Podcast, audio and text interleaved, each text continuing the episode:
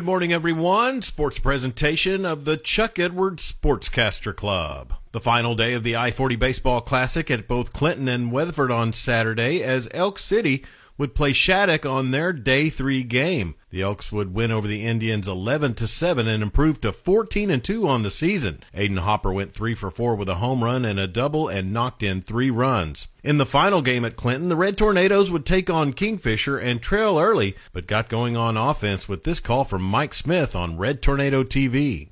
Swung on. It's a line drive. It goes past the second baseman, Farrell. It goes into the gap and past the right fielder and rolls to the wall. One run will score, and on his horse, here goes Fancher. Around second, around third. He's going to try for the inside park home run, and he's got it. Two run inside the park home run for Fancher, and that makes it 10 to 9. DeAndre Fancher would go three for three with a triple and a homer and knock in five runs. Clinton would win the game in a time limit decision, 12 to 11. At Weatherford, the host team Eagles would start the day versus Sentinel and get started early with Caden Hunter at the plate. He turns on that into left field. It's going to get past the left fielder, but he will corral it. Then he has trouble sealing it, and Coach Miller sending Scamahorn around the third base line and he'll be in there for a score. Nice knock, Caden Hunter with the RBI and good base running by Cy Scamahorn.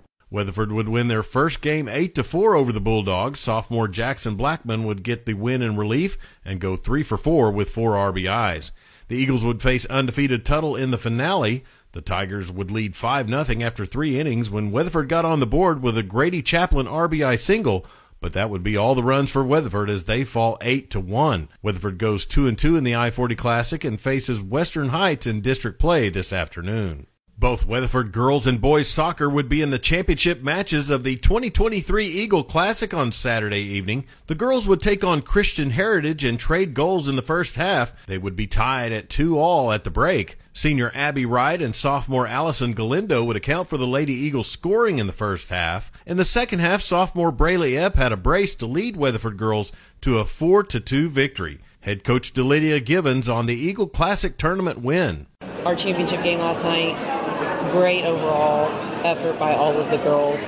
And so it just shows the mental toughness, like the resilience of the girls to not give up, not get discouraged, and to keep playing. And then we were able to, in that second half there, go in and Braylee Epp had a couple of great goals there for us to, and was able to finish them. And so just felt really, you know, proud of the girls and their ability to, to like I said, keep fighting and to keep grinding and in the boys' championship, the Weatherford Eagles would fall to Santa Fe South by a score of 3 to 1. Both Weatherford teams will travel to Classen SAS for district games on Tuesday. Clinton boys soccer played in the championship game of the Enid Invitational on Saturday.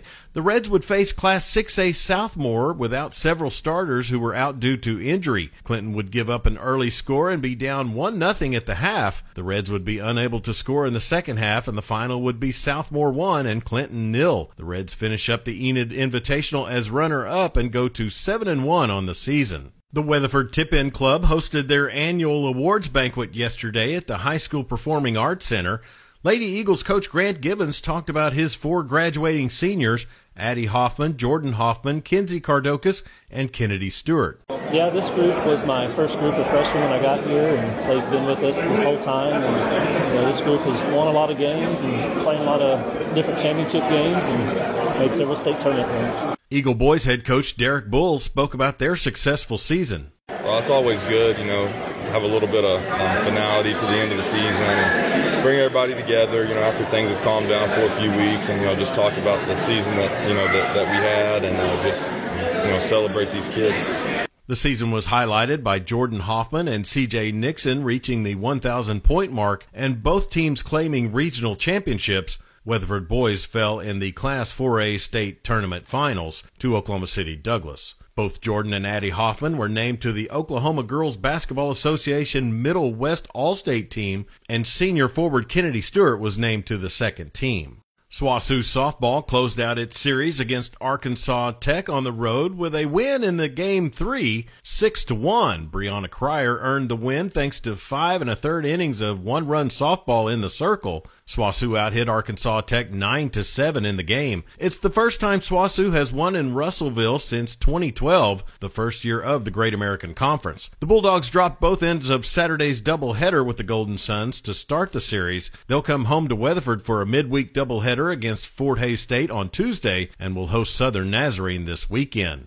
SWOSU baseball fell twice against number 20 Arkansas Tech on Saturday, losing by scores of 11 to 7 and 9 to 5 to wrap up the series. The Wonder Boys completed a sweep of the Bulldogs in the weekend series 3 0 after also defeating the Dogs in Friday's opener. SWOSU goes to 14 and 15 on the season and 8 and 10 in the GAC. SWOSU Track and Field competed at the OBU Invitational in Shawnee on Friday and Saturday.